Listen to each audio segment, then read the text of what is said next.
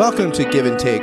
It's a podcast where yours truly, Scott Jones, talks with artists, activists, authors, theologians, philosophers, scholars, political pundits, and a host of others about their world, their work, and the lens through which they experience life. I engage my guests in a conversation that's free flowing, entertaining, unexpected, occasionally bizarre, oftentimes enlightening and informative, and above all else, deeply human. Thanks for listening to this episode of Give and Take. My guest is Nathaniel Popkin. He's the author of seven books, including his newest work, To Reach the Spring From Complicity to Consciousness in the Age of Eco Crisis. That's the subject of our conversation. It's a great book, and we had a great conversation about it. I give you Nathaniel Popkin. Nathaniel, welcome back to the podcast. Scott, it's so great to be here. I love uh, having conversations with you, uh, and I hope this will be a good one. Yeah, uh, the feeling's mutual. I always enjoy your work and talking with you about it. We were going to do it last week, but I had a, a, a, wild reaction to my COVID shot, my second COVID shot. So, uh, public service announcement to all our listeners: if you get the second COVID shot, it can be a doozy. uh, but it can um, be your new book. yeah, right, right. It can definitely. in fact, I've heard it's it's actually for a lot of people, it winds up being that way. Um, it's interesting because your new book is called uh, "To Reach the Spring: From Complicity to Consciousness in the Age of Eco Crisis," and I was thinking it's kind of f- funny and maybe slightly ironic that uh, our conversation was delayed because of something related to a, a pandemic. Because one of the things a lot of people think is is that this is going to be the consequence of the eco crisis, right? That we're going to be living through more and more pandemic like events as a global community, right? Well, there. I'll start again. Um, they're totally integrated. I'm trying to get the right word. Oh, here we go. Okay.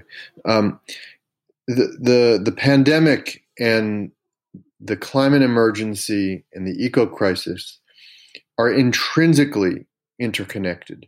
There, there isn't one without the other.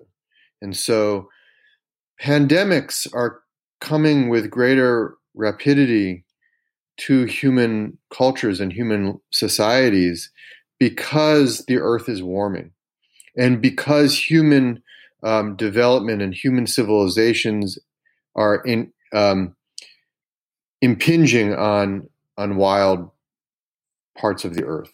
So as the earth warms and species move, they interconnect.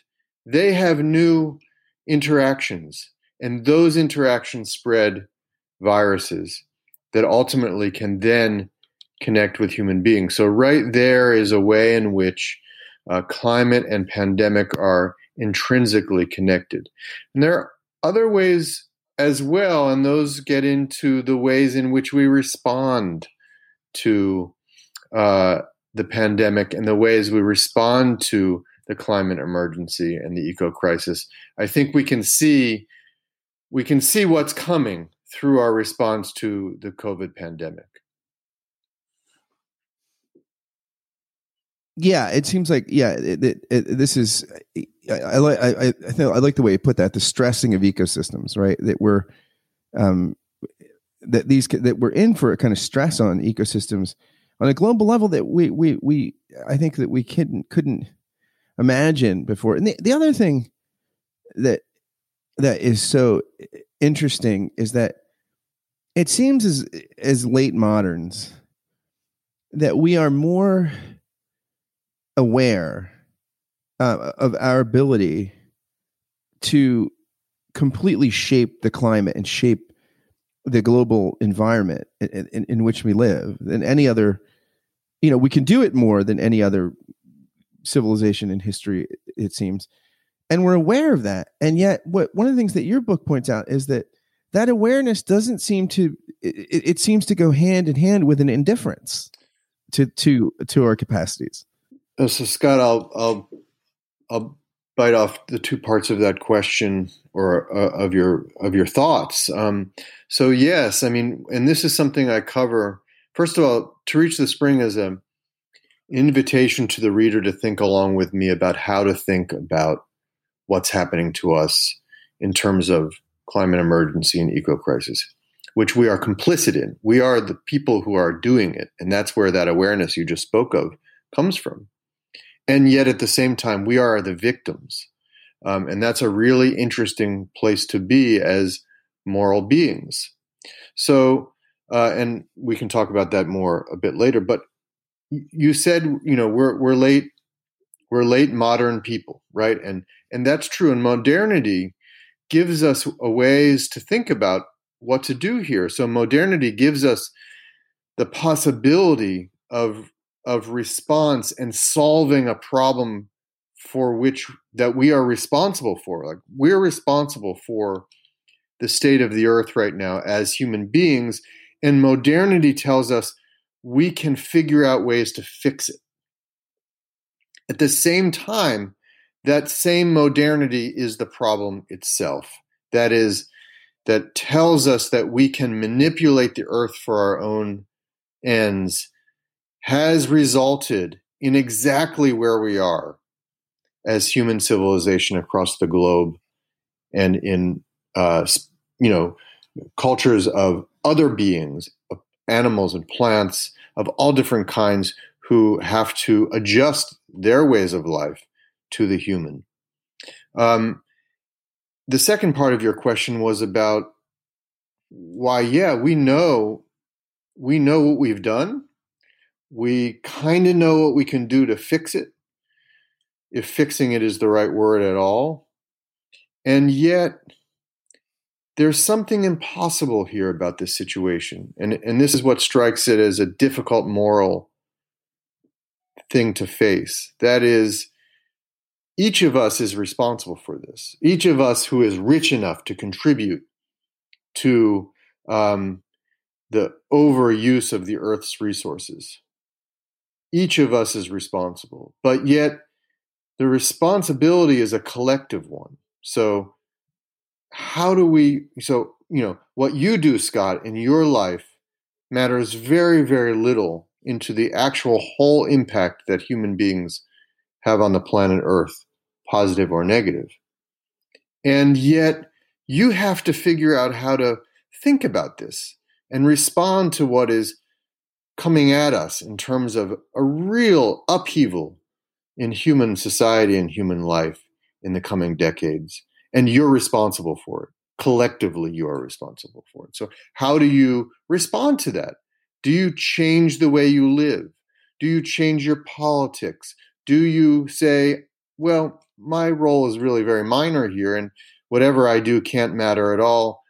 I'm just going to go along. And so it puts us in a very uncomfortable place as moral beings we don't really know how to respond. And therefore, because this problem is so vast, beyond even our ability to, to conceive of it, and we are so small as individuals, we are frozen. And this I call paralysis. We are paralyzed to think, to talk, and act on this issue. And that paralysis is something I'm trying to move us from with this book, to get us thinking and talking together, to find pathways through history, through philosophy, through literature, through poetry, um, to think together about how to face this.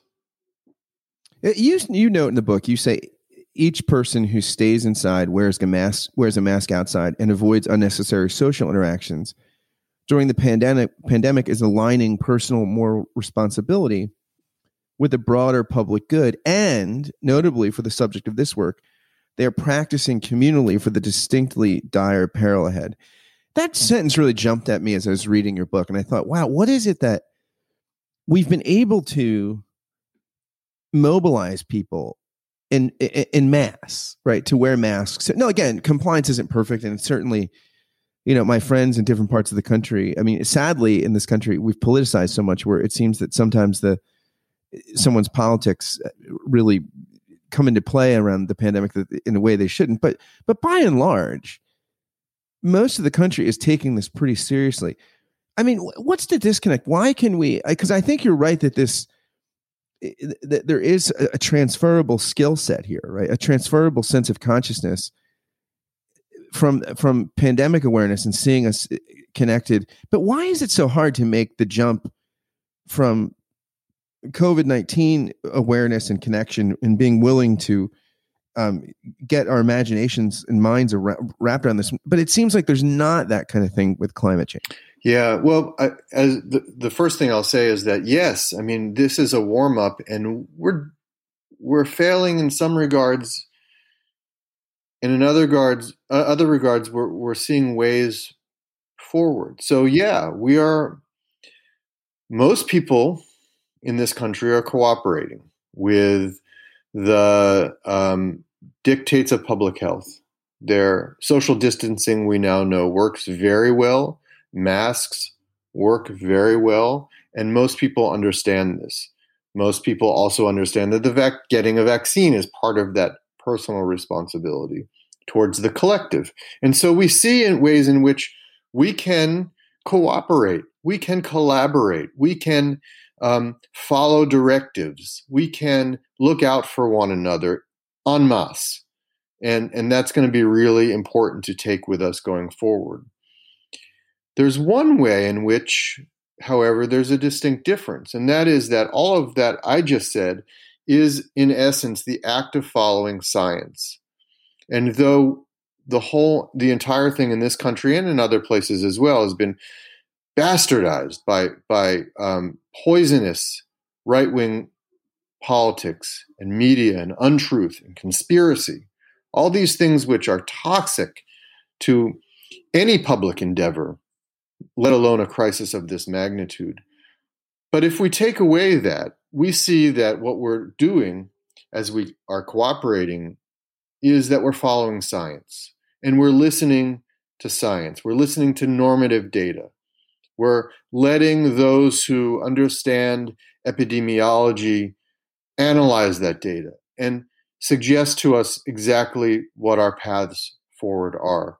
We're responding to conditions in which an exceptional um, set of uh, epidemiologists and scientists develop vaccines in record time through um, their extraordinary effort and extraordinary uh, knowledge. And so that's all about following science. And yet, I just saw on Twitter minutes before we jumped into this interview.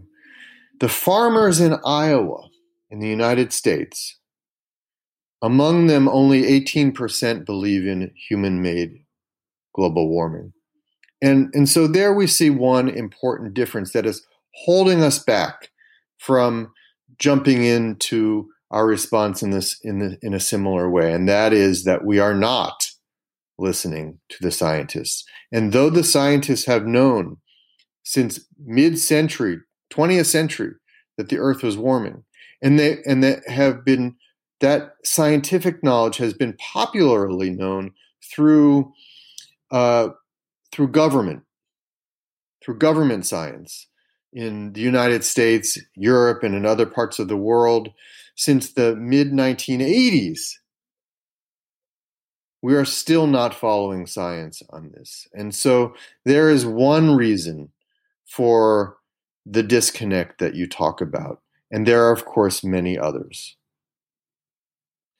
It's interesting you bring that statistic up about farmers in Iowa. I mean, la- yesterday I was watching cable news, and there was a segment where they had uh, they were pl- they were discussing something Rand Paul had said.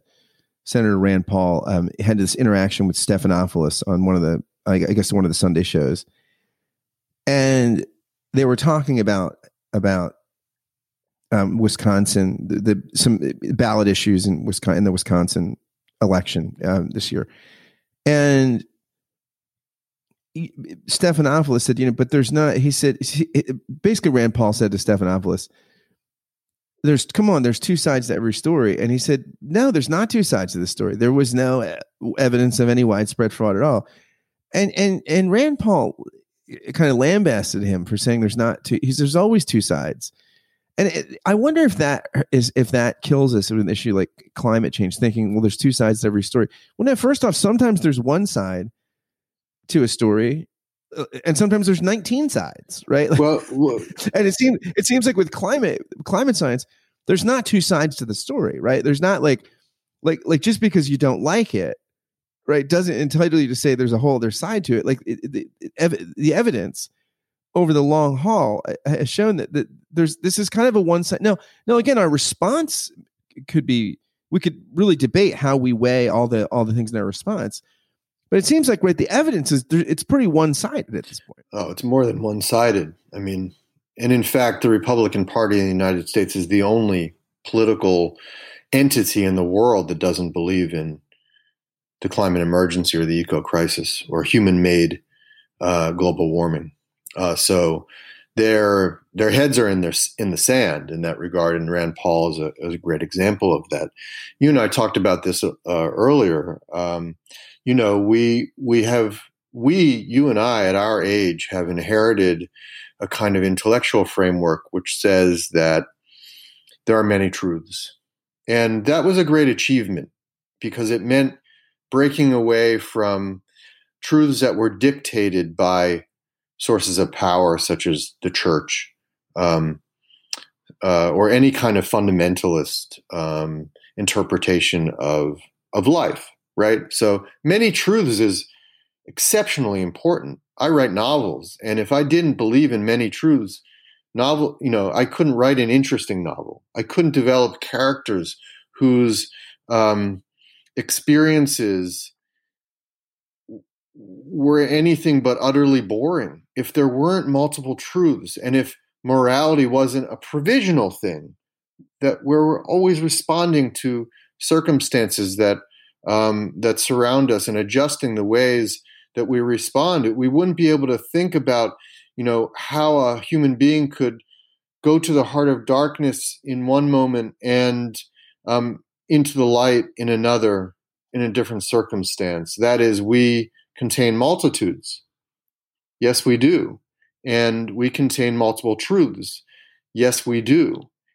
And yet, this that opening that was created by that really wonderful step forward in thinking about humanity is being exploited by um, by poisonous conspiracy, theorists across the globe um, who seek to undermine any kind of faith in liberalism, in the project of liberalism, which follows that information and knowledge is a way to make rational decisions about um, human life. And um, and so it's been exploited. It's been turned on its head for political ends for dangerous, dangerous political ends um, that have nothing to do with the kind of miraculous uh, recognition of,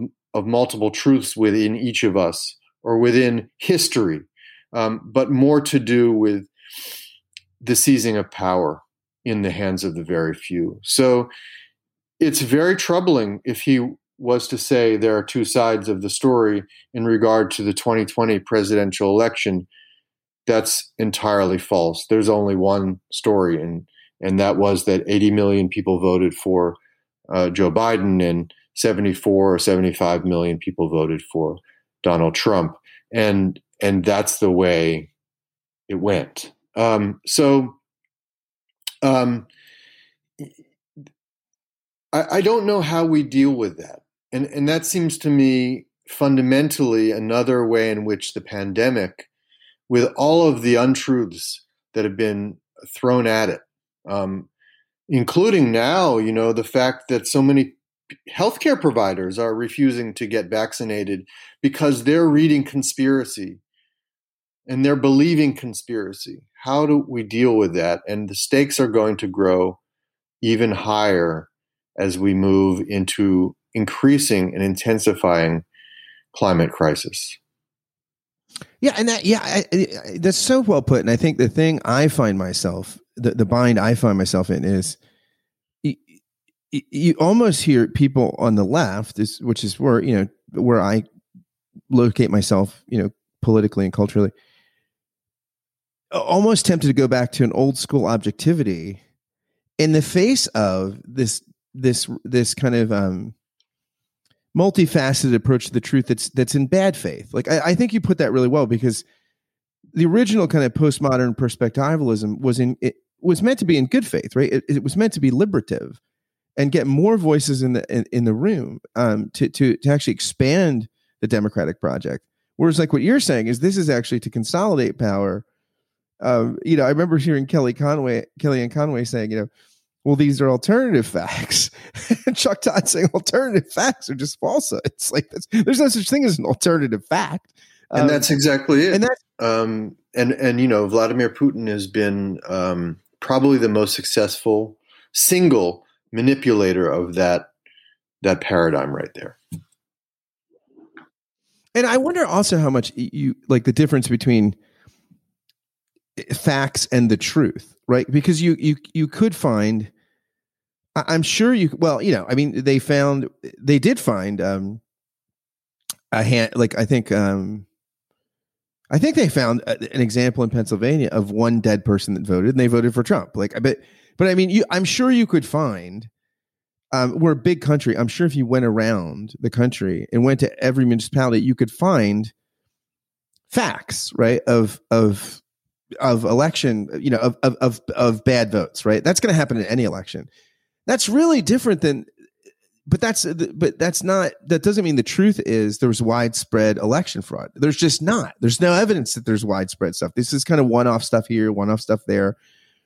But it's interesting because you could be you could you can use facts against the truth, right? Sometimes, like you can find isolated facts and then disconnect them from wider reality. And that's and, and, and facts don't necessitate the truth. And that is exactly what those who are so-called climate deniers do. They take isolated facts, you know, an ecosystem on the rebound here, um, uh, a place where that's cooling there um, and use them against as as a bulwark against the real and overall and manifest truth.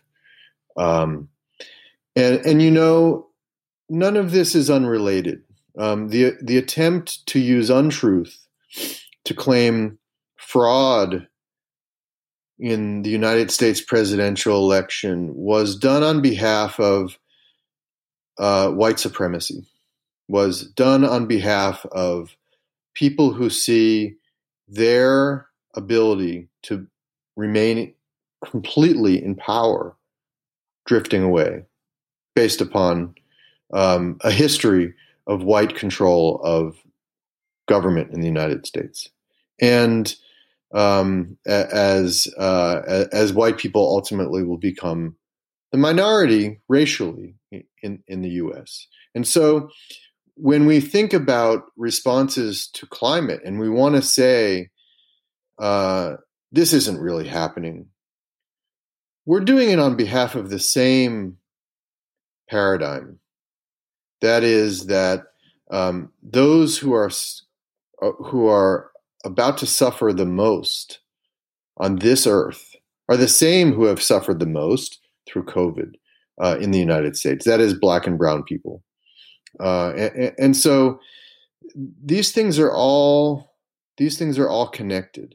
You see it um, through through the economic prism. That is um, one of the things I imagine to have been going on all this time in the last four years, particularly, is it not only a desire to deny climate change happening um, by people like Donald Trump or Vladimir Putin, but an actual desire to speed it up so that oligarchical interests in both places, the United States and in Russia, could get their hands on the Arctic and the oil reserves that may or may not be there, to control it, to exploit it, and uh, seeing that that's not going to be possible if we uh, become more dem- democratic, more responsive to all the people in each country, all the people in the world. So th- these things are connected in my mind.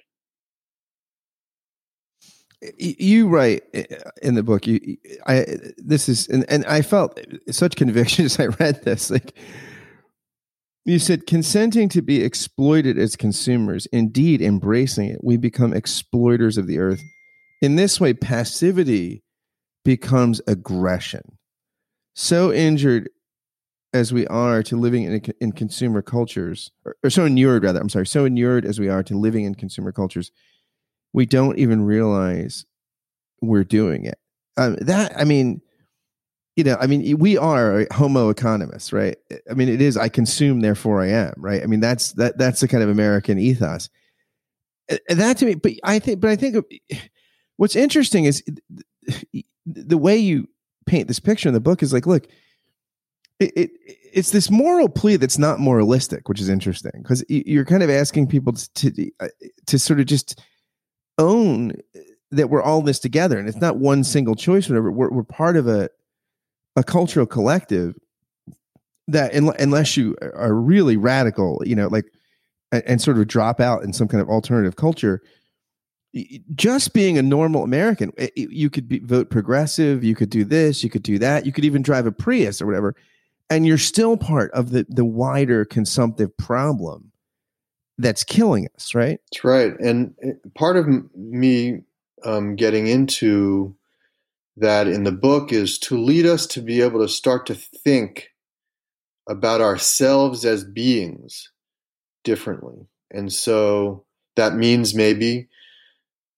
i mean the, the job of a writer is i think to help people see things through a new lens. And words have that power because they create images and they create um, ideas and they create concepts for thinking and living. And so, and that can be at a, a big way or it can be very small and minor ways. But one of the things about our lives um, as human beings in 2021 is that we're chiefly consumers.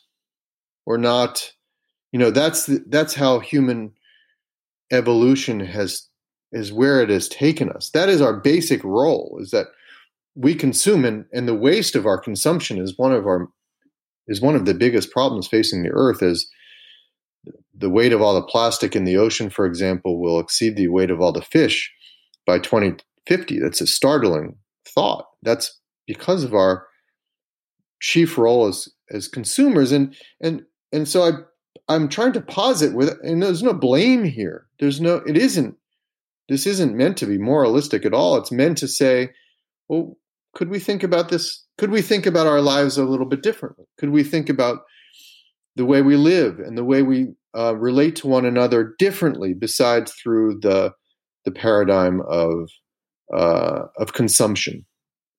And so, in the hope in planting that idea early in the book is when we get to it later on, we can and we imagine how our consciousness could change, we might get there. And there's an important reason for this in the in the theory around uh, eco crisis right now, and that is that you know one of the troubles is that when we try to solve a problem as modern human beings, we create new problems, or we just reify our status on Earth as uh, manipulators. And and and so one of the ways of thinking about what led us to this space as consumers, as as modern people, is that um,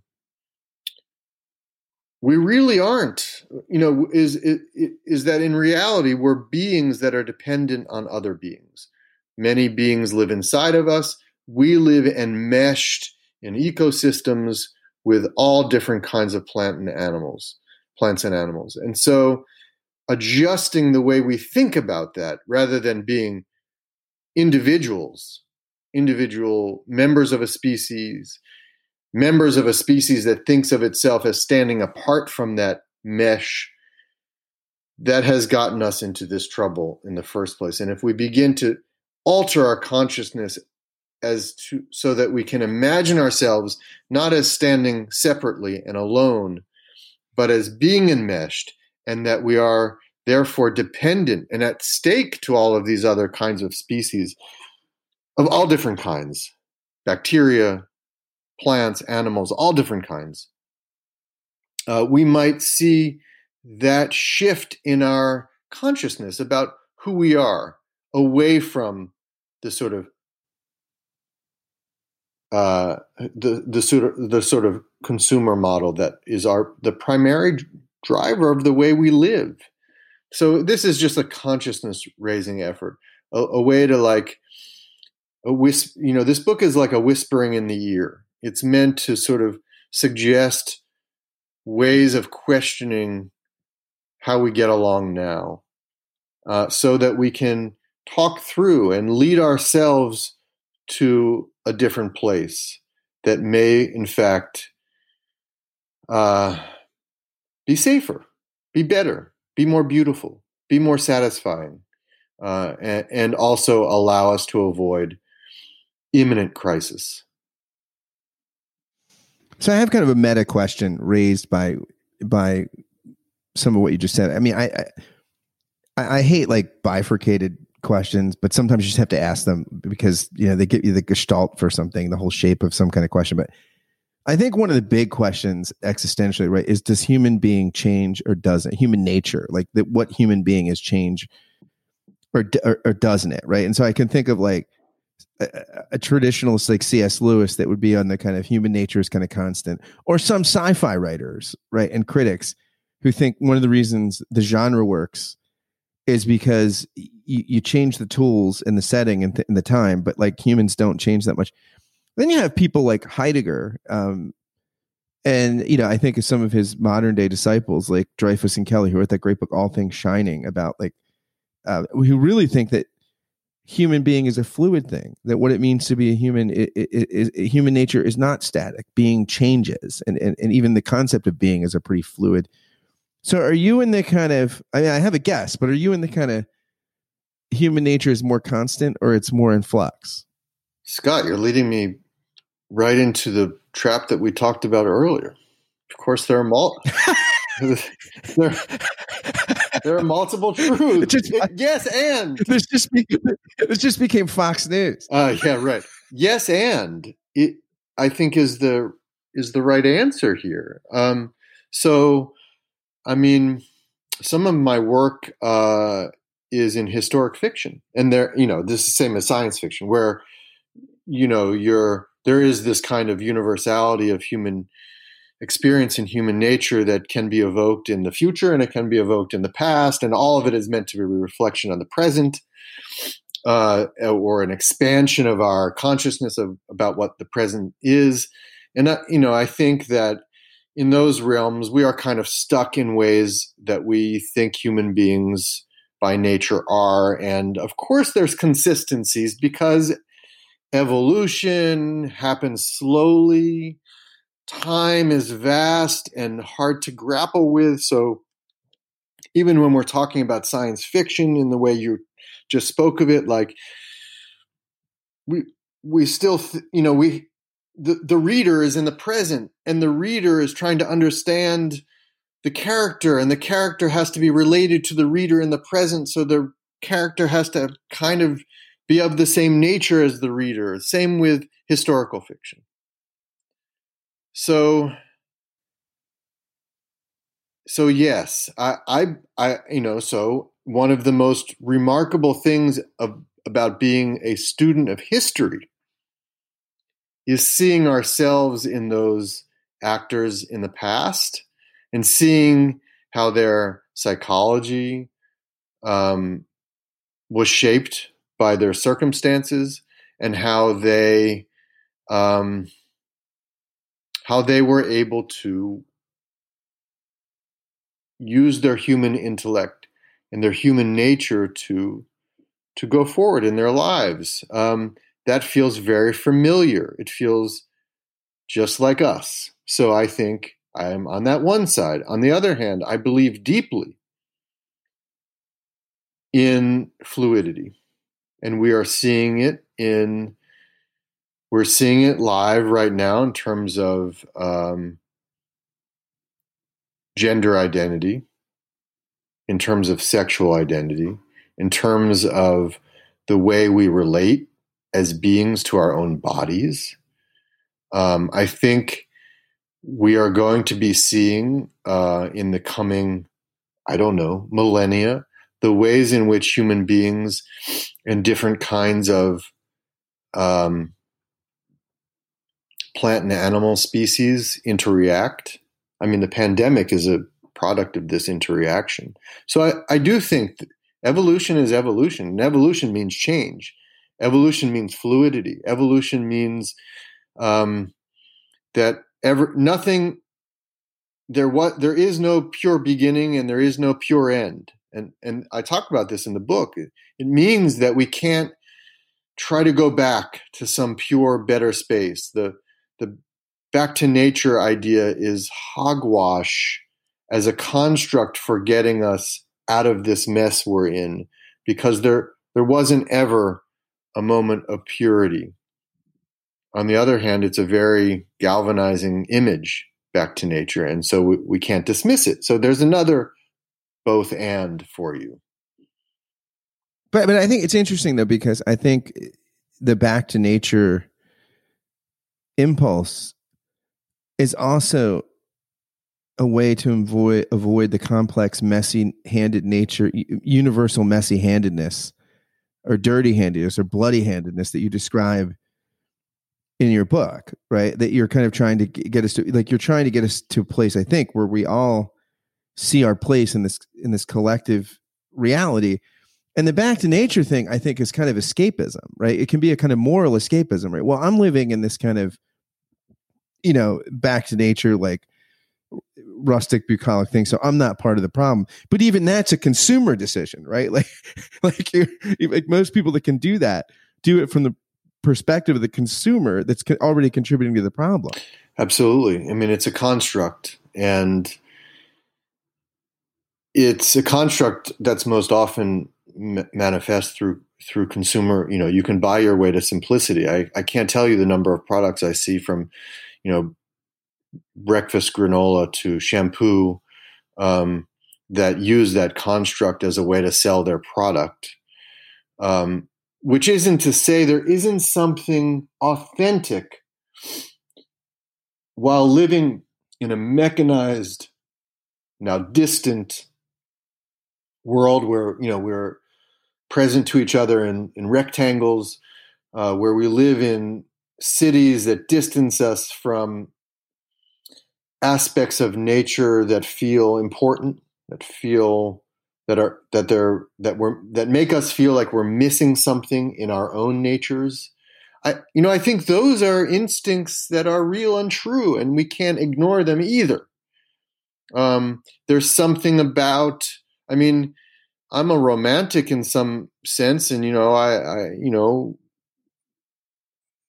for example, the you know 19, early 19th century or late 18th century German Romanticism, it it means something to me. I I connect to that sensibility when I'm in nature, so to speak. I feel differently. I feel differently about myself, and so here here again is a way in which all of these questions that we face because of what is really an emergency. Um, the the conversation is complicated, man. It's it's it's it, there isn't a straightforward answer, and that's part of our paralysis. You you open the book with a letter to your imagined grandchild that does not yet exist. I think you have two kids, um, and neither of them has, has, given you a grandchild yet, but you're imagining that you may have one. And and you write. It's funny because you know I think Nietzsche says that every philosophy is is the personal confession of the philosopher. And I, I kind of read this as your confession. I mean, it was it's a it's a very powerful letter um, explaining to your grandchild the legacy uh, you, that, that you've left her or him, and you sign it with this. The, the the the the closing greeting just really struck me. You, you say would love from the edge of reason your grandfather. I mean, can you just say? I mean, that's the thing where like this is in my list of. It immediately went down. And uh, I have a list of things I wish I would have written or said, and I love that. with love from the edge of reason. Could you just unpack that for me a little bit? Um, I'm so glad, uh, Scott, that it, it, struck you like that. Um, you know, as a writer, we write things and we, we that strike us as right, and we don't ever know exactly what is gonna hit what's gonna it was perfect. It was perfect because the whole my i had a really emotional response to reading this letter to your imagined grandchild. And then you close it that way and it was like this wave coming over. It was just powerful. Yeah so what i meant by that i had just gone through a kind of confession and i you know it's exactly what it was. I didn't think of it that way but it was a confession. It was a confession that I was responsible, and my this imagined child's parents, my children, are responsible. My parents and their parents are responsible for creating the reality which, in my mind, thinking 50 years from now, when um, you know, you know, let's say thinking, say, 65 years from now, when this imagined grandchild would be my age, which is around 50, um, the horror that they're going to have to live through that is a result of things we did and and the legacy we left. And I wanted this imagined grandchild to know that it wasn't done on purpose. It wasn't done with malintent. It was done with blindness. It was done um, because we couldn't, we didn't know how to grapple with that which we were doing. And it was done continuously and still today because the products of our actions are still diffuse and hard to discern exactly. And it was done with the hope by me that this imagined grandchild would know that I struggled, would understand that I struggled, and not dismiss me, not hate me for having created the horror that they have to live that they're forced to live within, and um, and so it, it that's what I meant. Um, I I want that imagined grandchild to hope, to you know, to to imagine there is a spring. I want that imagined grandchild to know that um, among his or her, her or their ancestors were fighters and seekers of justice. Uh, and I want that imagined grandchild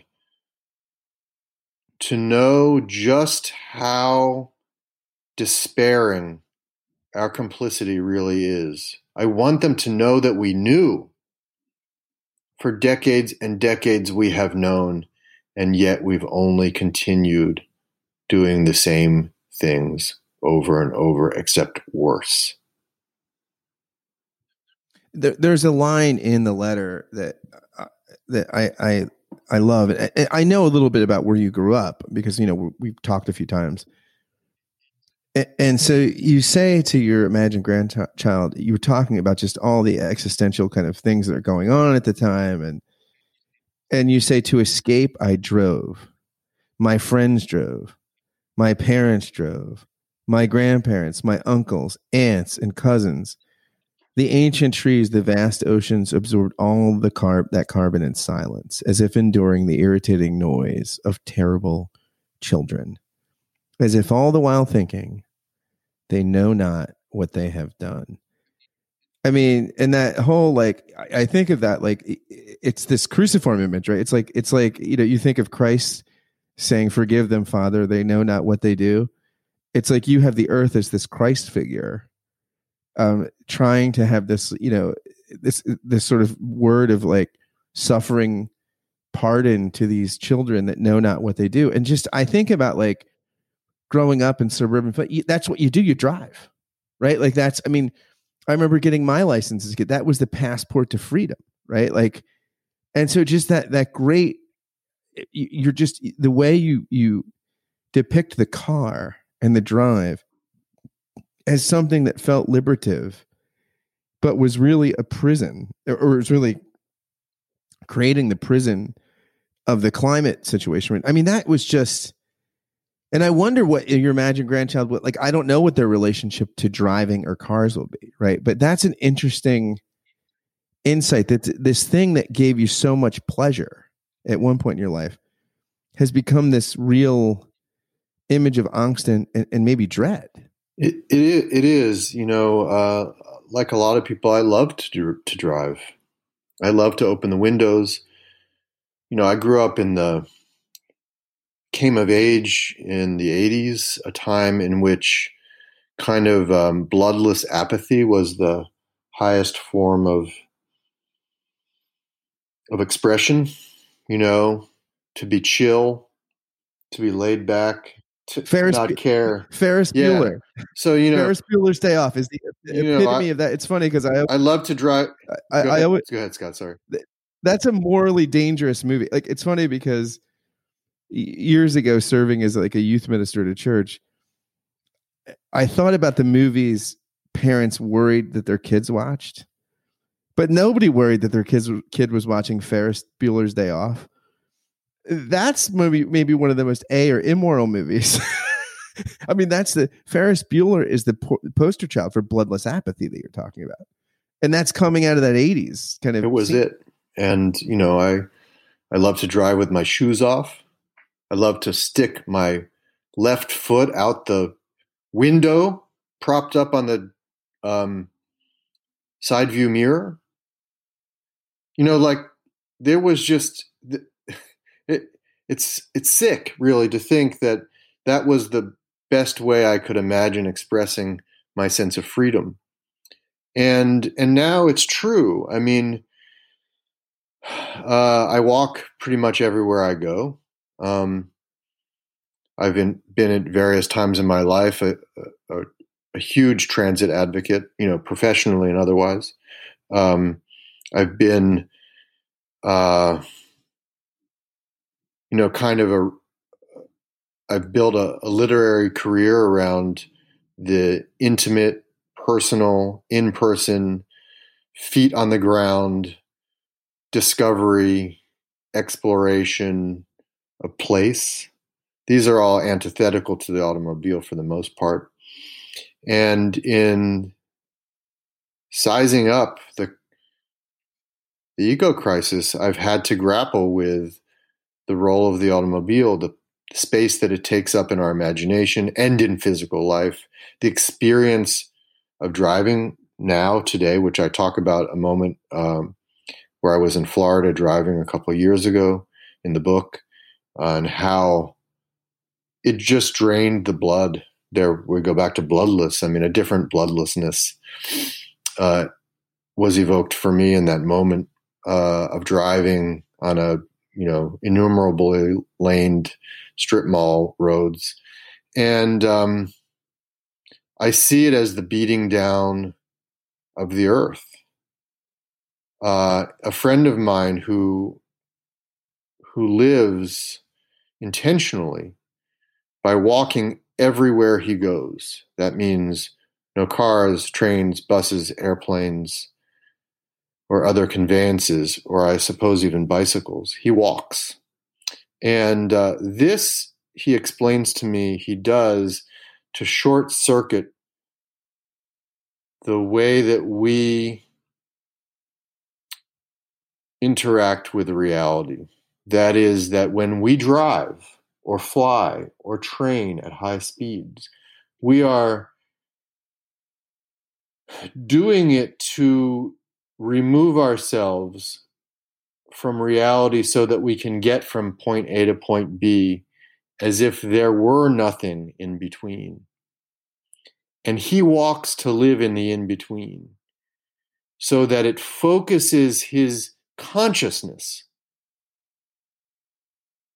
not on a invisible place the in between but on a real living place inhabited fully that in between which no longer becomes the in between it just is reality. And so i'm really taken by this concept of his not that I have the instinct to walk everywhere as he does, but this way in which conveyances convey us away from the reality in front of us, distance us further from the reality in front of us, and take us further apart from the known and lived world of earth you can see the ways in which the automobile is dangerous. Is that one of the reasons? Also, you've lived in Philadelphia, like you, basically your entire adult life, right? Yes. Aside from uh, stints in the Midwest and Europe uh, and other parts, uh, uh I have been here in uh, living in Philadelphia in a, a, very, very rich urban environment. Um, for over 30 years. And um, I'm a creature of it. Yeah, it's interesting. G.K. Chesterton writes somewhere, you know, he's, uh, it's actually a book of essays, I think, called Heretics. And he, he's, he's basically taking on all the orthodoxies of his day. And he's, Rudyard Kipling says something like, unless you have seen the rice paddies of China, you can never appreciate anything in London. And and Chesterton says something. No, unless you've only lived in London, you can't appreciate London. Like there's this, there's this, there's something about pl- being historically committed to a place that seems to make you almost more universal. Like, you know, that that you write.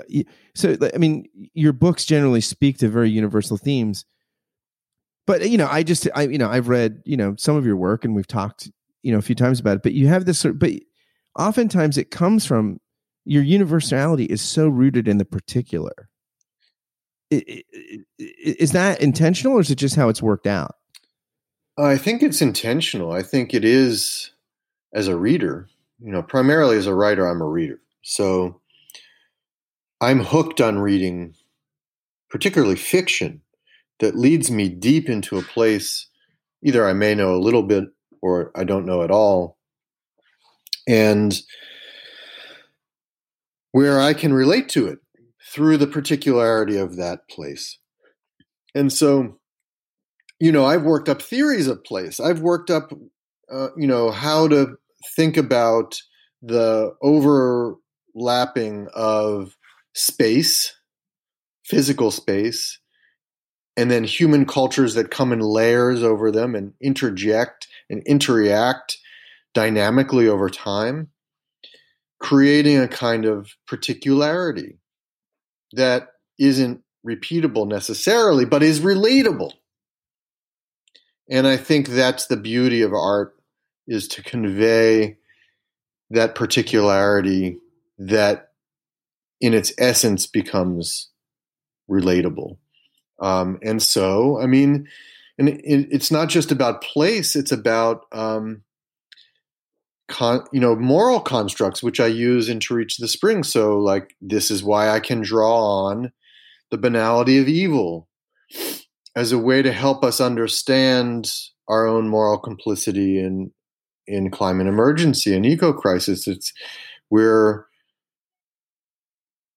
we're complicit and and there's one you know no we're not it's not the same as a genocide against a particular people as in the holocaust but the ways in which we have gone along with it there are similarities that can help us understand what it is exactly we're doing you have this great phrase in in one of the sections about um, uh, you, you say I'll just read it because it's I found it. I, it's one of the things I, I kind of jotted down. Um, we we are we of those two to three billion people who are just wealthy enough to cause planetary destruction merely by rising in the morning and going about the day by the simple fact of being alive, as much as complicity in the Holocaust struck Arendt as a new kind of crime, to consider from a standpoint of personal moral responsibility, mass ecological destruction and death caused by the quotidian interconnected actions of a vast range of human beings strikes me as still more vicious. And then this is the, the payoff sentence. We are the most slippery kind of criminal. I I I I just underlined that. I thought like this is yes, like this is right. And it's it's it's interesting because it, it, it the kind of moral delusion you have to do with yourself for the Holocaust to participate in a genocide is harder work, right? Where was what you're just saying, you just have to get up. You, you could be giving, you could be, you are contributing. You might be giving to several climate change um, advocacy nonprofits and driving a Prius, and you're still in it.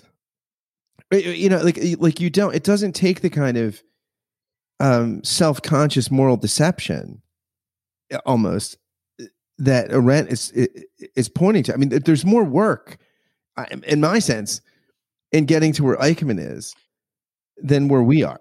Yes, that's right. There's more there's more rational there's more fierce rationalization that must be undertaken to get where Eichmann was or or actually not just Eichmann but like an ordinary German who was not even in power had no power but just went along than it is to go along as we do just by getting up in the morning at the same time what makes us so slippery is that it's harder to recognize what we're doing. It's because what we're doing in our quotidian days is basically invisible to us. It's just the nature within which we live. The, the way we are reliant on fossil fuels, the way that we're reliant on damming of rivers, the way we're reliant on on political and economic um, decisions to, for example, sell off gas and oil leases. Um, the way that we're relying on the transportation system, the way that most people in this country, particularly, the vast majority of people in this country, live in places where they cannot walk to where they need to go. They cannot. And a, a form of, of settlement, that is, of cities or towns, that is invisible to them because it is the nature of where they live, so that they have to get into an automobile to go anywhere and that's an invisibility, really. It's an assumed reality. It's a desired reality. It's a only way we know. Which is why when, you know, a sort of traditional like story of the American who travels to Europe is blown away by the charm evoked by places that operate differently. And in a kind of very cliche and trope way. But, you know, that's when they become awakened to the invisible structures of their own lives, of our own lives. I have been struck by this recently because I, it's so funny. I have never watched Curb Your Enthusiasm. You know, Larry David's hilarious show on HBO. I was a huge Seinfeld fan, and you know, have ha, I probably have entire Seinfeld episodes committed to memory, but like, which is I don't know what that says about me. Probably something sad, but but you know, New York City is the supporting actor of Seinfeld, right? And then as you're watching Curb Your Enthusiasm, LA is the supporting actor, and everyone is in cars all the time. Like it, like it just the these shots you see of Larry David, you know, kind of in these humorous existential like self rants where he's like, you know, like, but he's always in the car. We're like, occasionally you see the cast of Seinfeld in a cab or something, right? It's ah. like, but most of the time they're they're walking. Like they're just you don't. There are not many scenes in cars. Whereas in Curb Your Enthusiasm, it, there, there there's just in every episode there is so much time spent in a car.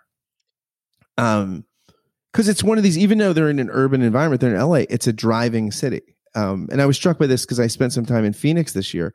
It was the same thing. Like if you if you live 15 minutes from downtown, the center of Phoenix, you need a car. Like, well, like whereas you could live 15 minutes from Center City, Philly, and not need a car. I mean, it just it strikes me that the ubiquity of like of the car in Curb Your Enthusiasm is some of what you're talking about. I think in the book because you just you don't think about it, and it's massively it's a massively different kind of lifestyle, right? Versus Jerry Seinfeld walks everywhere. like he do, he doesn't own a car. Uh, so, so, and he's a successful you know comedian. Yeah, I have a couple thoughts to that. One is that if you go back and watch those old episodes of Seinfeld, Scott, you will see that actually the car is more present than you remember, and that there there is running jokes about getting parking. And um, so just check that for a moment and that may be that Larry David is a LA kind of guy and he's sort of imposed. This is typical in, in this country where over the you know since 1930 the suburban imagination increasingly the californian imagination has been what has sort of taken over uh, as our understanding of american culture and american way of life and so until 1930s the new york the urban, the East Coast, the densely populated was that, and it's and it was forced upon all of those Americans through film and other media who lived in other kinds of places. It made it very attractive to a lot of those people, and that's why we saw these huge migrations from uh, more pastoral places into cities in the first part of the 20th century uh, from other parts of the country. Um, and it, it was, you know, it was the lore that kind of New York lifestyle was the lore of countless young people from Indiana and Tennessee and um, Ohio and wherever you might think, you know, into places like Philadelphia and New York and Chicago. We're, t- we're getting into the- Theodore Dreiser territory here.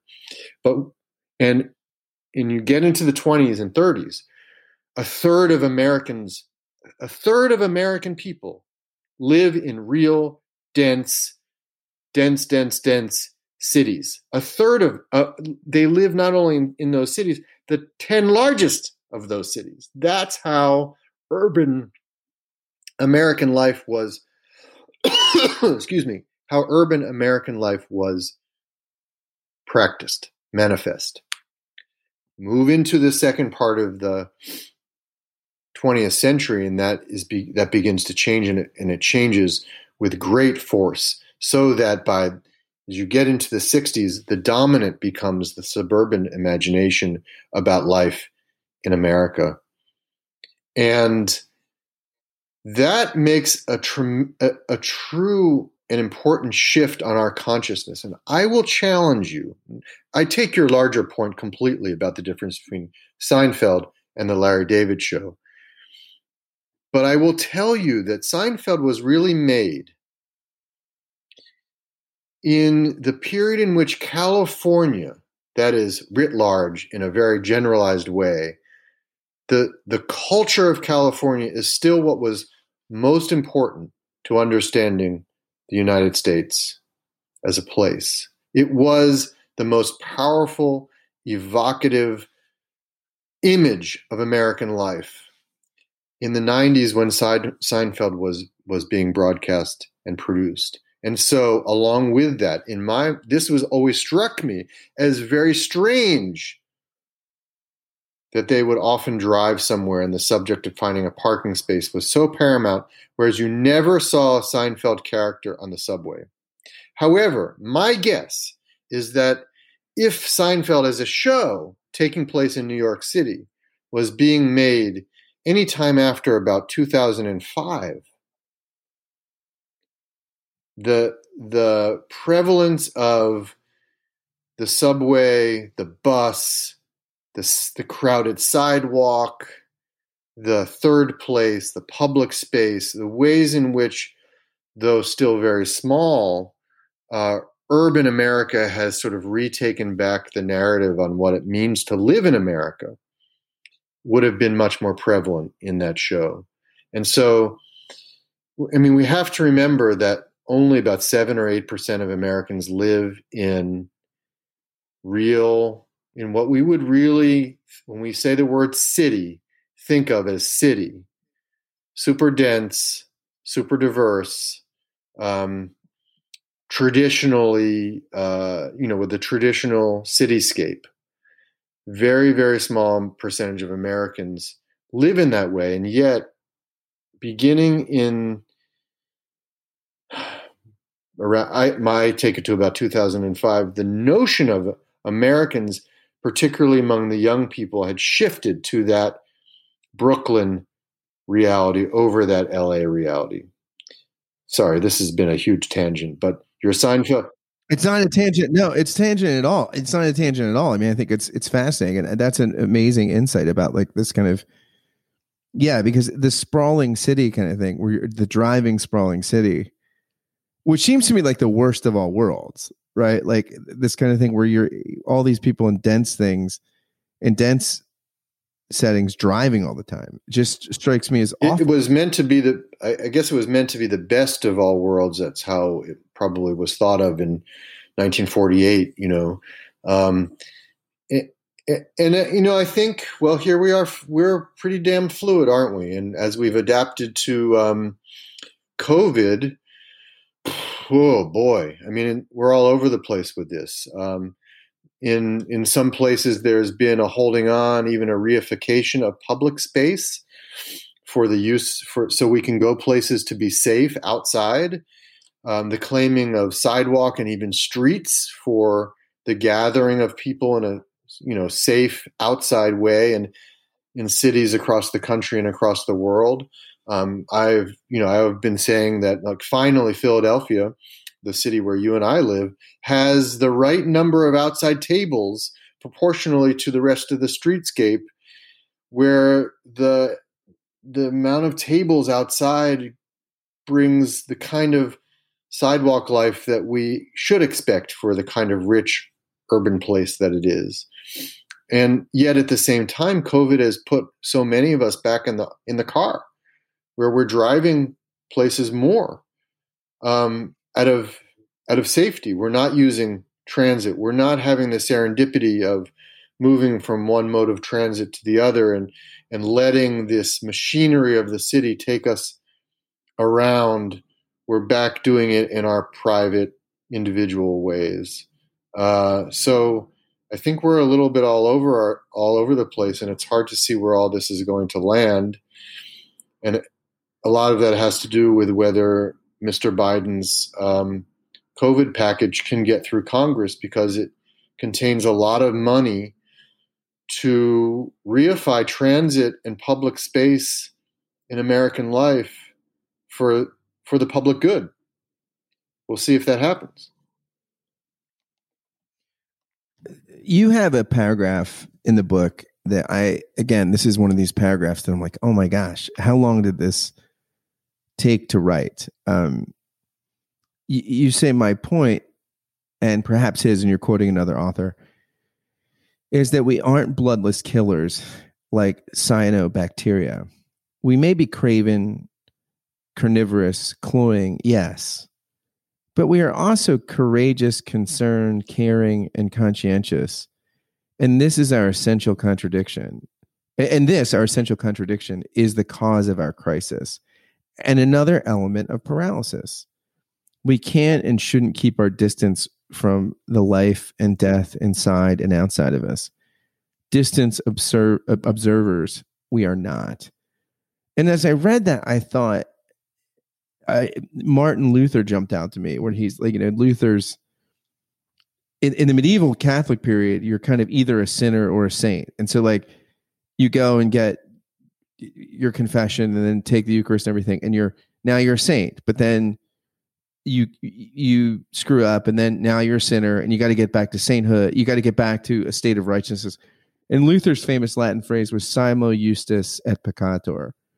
We are at the same time sinner and saint all the time you know we have both of these in us all the time and that's like what i was thinking about this this the power of the simul the, the, at the same time we're both of these and that to me is, is i feel like it, it, one of the central sections of the book i mean in the sense of if, if somebody was asking me to summarize the book i would point them to this passage that this is what we are. And and some of the book is an invitation to kind of like it's almost like therapy like a good th- like a good therapist can can get you to the point where you can look at the whole arc of your life you know all the times you've been victimized and victimizer and in this whole story. I mean so that i mean to me like how do you write a couple sentences like that? I mean how long does that take? I mean because this is to me one of the most revelatory sentences about the human condition i've read in a while.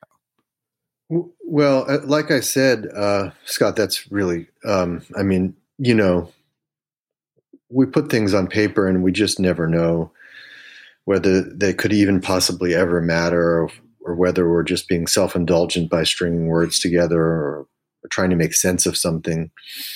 You know, this book is me trying to make sense with my overarching existential dread and to invite the reader to I guess, dread with me or or hope with me, as the the title suggests.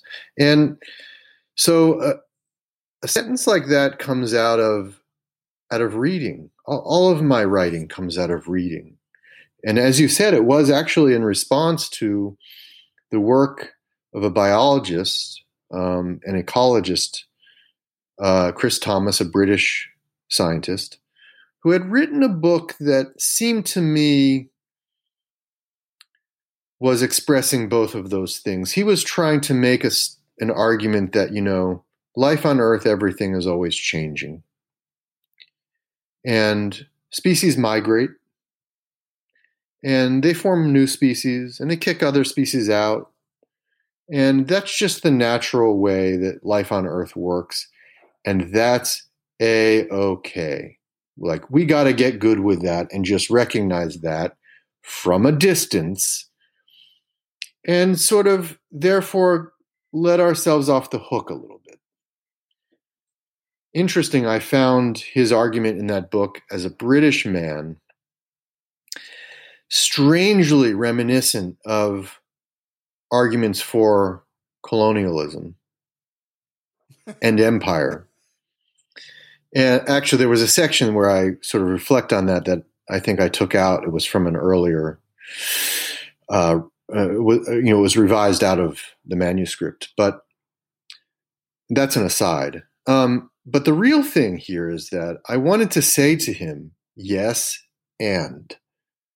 And we're also sentimental beings. We're also attached to place and history and identity and ways of life. And so yeah, maybe that distance would be helpful. And maybe, yeah, you're right that species are always evolving, even if it's invisible to us most of the time. And yeah, you're right. Um, new species are being are developing out of evolution right now as we speak, and they're doing it in large numbers, which is impressive and interesting and important to remember. But that the loss actually far surpasses that, and that loss the way we relate to loss is essential to human experience because we can reflect on loss, we can observe and experience loss. And in doing so is part of how we grow, it's part of how we ready ourselves for our own mortality. All of these things are important. And I, you know, I made the the sentence born of the fun alliterative C's C words. I did it to have fun, but I also did it because those were beings that he that biologist Tom Chris Thomas had talked about, the cuttlefish, etc. Mm. And the reasons that he had pulled them out was because they have meaning to us. They matter to us. They convey something to us, each of them, in a, in all of the weird and dynamic and different, you know, different ways we relate to different kinds of animals. Some of which we see completely as like something to eat, and others which which we with which we see as something to, you know, to pet and hug. Um, this very complicated relationship we have to beings, other beings. I saw a Facebook post today. I love animal Facebook videos. I mean, it's terrible, and I feel like I should just be canceled because of that. But but I love them. And there was somebody posted this meme or this video, and the, the caption was like, "Don't discount the strangest of friends." And it was like a Labrador puppy who was riding around the yard on the back of a rooster, and the rooster didn't care. and you're like, one of these we would eat, and one of them is a pet, and they're like Best friends. And, and yeah, and and and the, like I, I think we kind of imagine that the rooster can't relate to a dog or something, but they were the rooster like loved it, and, and you're just like this again. It's kind of what you're talking. It's it's so problematic. The lines that we draw between species and things sometimes are they're just placed. The lines we draw are, are you were about to say problematic, and they're problematic only because they they help us realize how deep some of this stuff is. You know, like what we choose to eat and what we choose to pet is goes back to the enclosure of farms, fourteen thousand years ago, hmm. right? And um, when the fact is, going back to one of your earlier questions, things really are fluid, and the rooster and the dog can become best pals if they want to if they're in the circumstances to. I recently saw a story on the sort of genome of the platypus, which is some crazy, crazy kind of being that's a combination of fish and reptile and mammal. Um, and I think I'm forgetting even something else. Um, bird, you know, avian species. Uh, it is. And when it was discovered, I think people like they I feel like they sent something back to England or something when it was first discovered. I forget what the year was, but and the people thought it was made up. They thought they stitched together this animal because they're like, "There's no way an animal is like this." like the, the, the natural bio, the, the naturalists of the time were so skeptical that it even existed. Yeah, and, and yet we ourselves are amalgamations.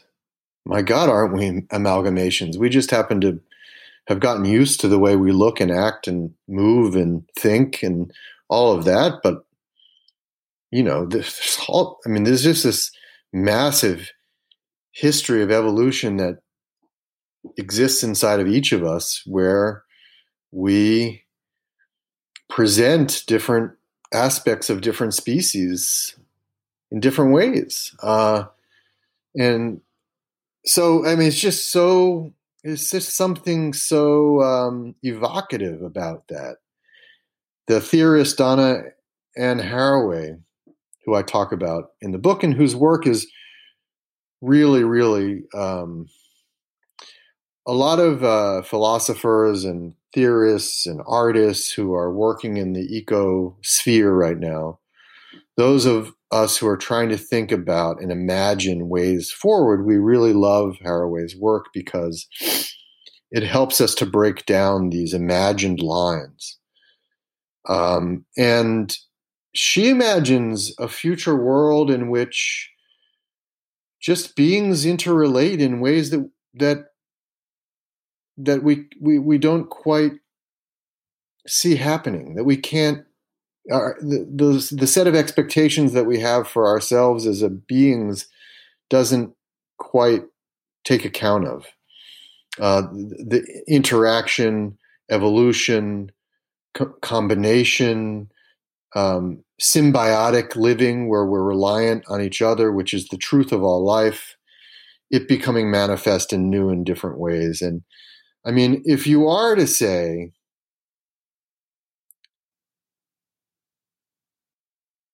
all of this isn't despair that we're going through. In fact, as, as, Chris Thomas does, you know, this isn't all despair. This is change. Sit back and relax and watch it happen. It's exciting. That's a way in which we can do that, but we also, but we can't resist it, and we can't imagine there is some purity that we should be getting back to, and we can't um, imagine that emotionally and morally we are able to put our beliefs and our feelings and our expectations aside. That's why we're in that's why we're in such inner conflict and why we can't seem to act with, with any clarity or even think with any clarity. It go it's built the contradictions are built in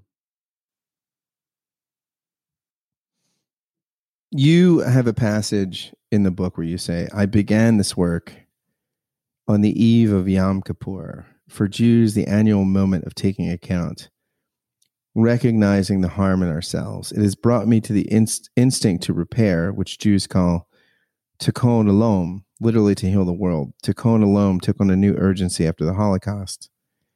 And since then, has given Jews a powerful framework for seeking justice. And you also talk about in in the same section of the book some powerful experiences you had in Israel and taking photos. And I, you know, it's interesting because you wrote this book as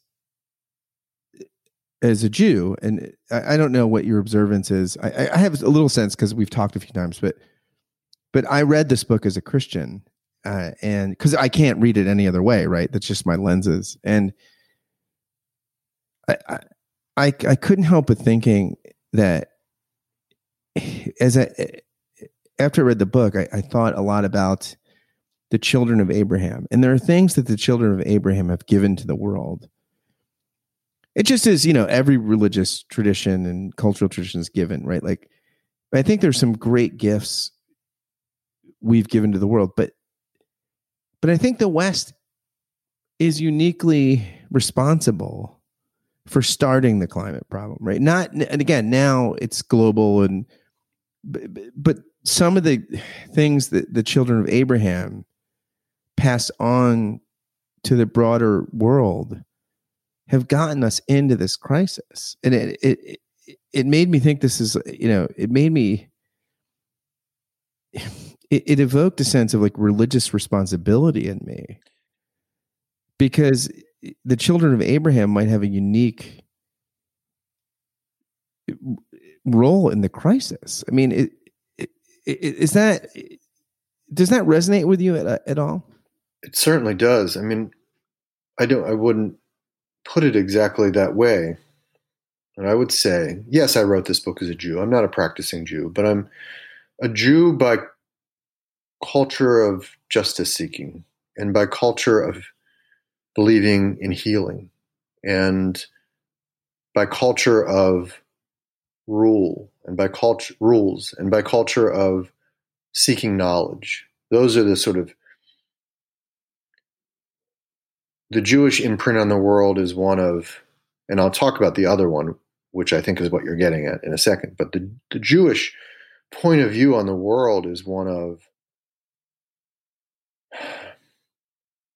seeking knowledge for for good, seeking justice for good, believing in good, and that's where I come from in, in my tradition. So, um, there is something very specific to the sons of Abraham, and that is reflected in that moment in which Judaism and then Christianity and Islam came out of, which was the enclosure of space and the belief and the and the and a, a belief system being created to relate to domesticate domestication of animals and of plants, and the stationarization, a new word. Actually, I hate those kinds of words. I shouldn't even use it. But the immobilization of human beings to singular domiciles where they would enclose their own private space, raise their food, animal and plant, and pray to a God who will regulate that process. A singular God responsible for the outcome.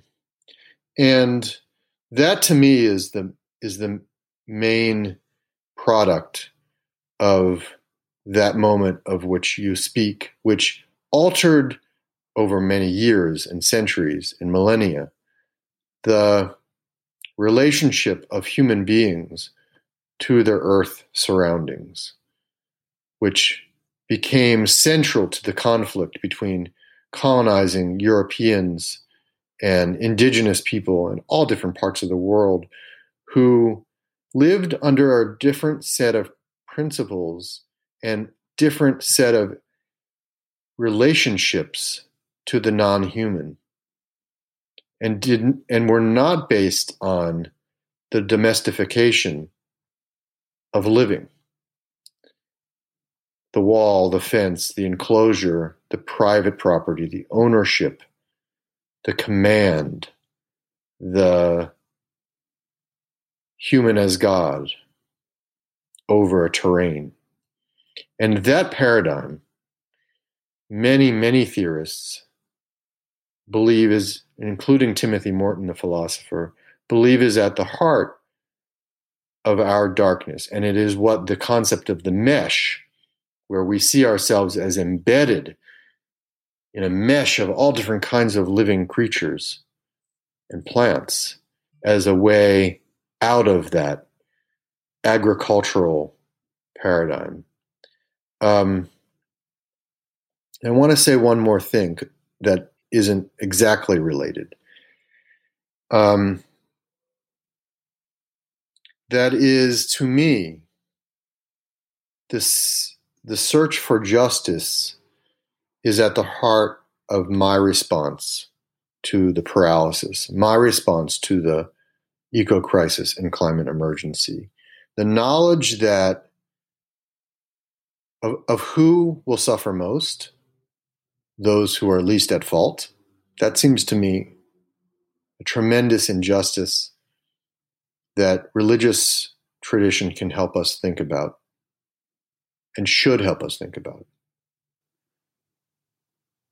The evisceration of non human life on earth and the destruction is at such a scale that we'd have to do a whole show to talk about. Um, that's a matter of justice. It's not bloodless, as Chris Thomas like, would like us to think that it's all about natural processes of change. Decisions are made that produce unjust results. And we need to take account for that, of that. And also and also presumably as evolution goes on like the, there there are these things as consciousness increases like part of evolution is we can become more conscious as a collective. Right? I mean that's you know this is why bees and ants are so successful right? They they're more they're, they're communal and, like i mean and on some level we could have and human beings are among the most communal and collaborative of beings.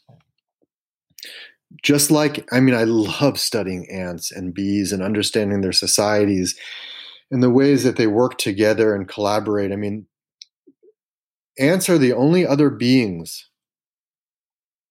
that pursue agriculture that go to war they, well they also they're only beings yeah. that go to war and build cities uh, th- there's just so much to learn so that is to say perhaps our own um, impulse to create agriculture or go to war, as you say, or build cities, which perhaps is part of the Judeo Christian tradition. Um, it, you know, maybe that's just natural to who we are as collaborative, cooperative beings that develop hierarchies and and the like. I mean, but the fact is that we do have the potential.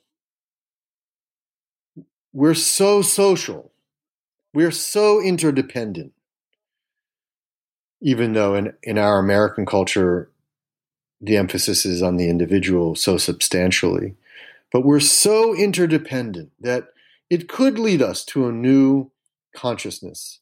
And and with COVID, it's kind of had to. You know, like even when we talk about how to stop the British strain or the South African strain or the Brazilian strain of the virus from getting to us, it's dependent upon interactions, interrelationships, um, working together to make sure that the harm doesn't spread further. That's kind of sophisticated and kind of um, a revelation that we can use knowledge, collective knowledge, collaborative knowledge to to help ourselves out of a an emergency. I'll tell you one of the takeaways from the book for me, reading it through a kind of Christian lens, um, was there's a deep word of grace here, and I think eh, there's this kind of, eh, I mean, grace at its best is not um, cheap. It, it's hard fought, and one. I mean, I think of like Les Miserables and why everyone loves that film, and, and the musical, and you know, because this idea of like when the priest comes to Jean Valjean, who's the criminal and gives him a pardon you know like it, it, like gives him a kind of space to explore his own journey. Like he, he's got this thing looming over him and the priest gives him the space for grace. And i think one of the things i appreciate about your about your book here is that like it's got this deep spiritual message uh, that i think conveys hey like it, it this is not moralistic. Like you're implicated whether you're the um, whether you're the person making the right decisions, uh, you know, on the climate checklist or not. It's bigger than that. And so I think once you have, you know, it, it's one of these things like that happens in therapy, right? Once you get permission to really explore your story with with no strings attached and the good, the bad, and the ugly is all accepted, then you can make real change. And I think you're inviting us as Western consumers to a relationship with our, our being that I think is the real first step if we're ever going to make any headway with the climate crisis. And so, thank you. I mean, for me, I mean, just saying personally, thank you, because it really gave me, and I'm a guy that's on the team. Like, I, you know, I, you know, I, I came into reading the book you know, I'm not a skeptic about climate change. I'm I'm a guy of the left, but it it impacted me and gave me some existential frameworks to actually get in a better place around dealing with the thing that's really the only issue. Because if we don't get this issue what does it matter if we whatever else we do right? Because this is the issue. So thank well, you. um, from your mouth to god's ears as i as, as they say.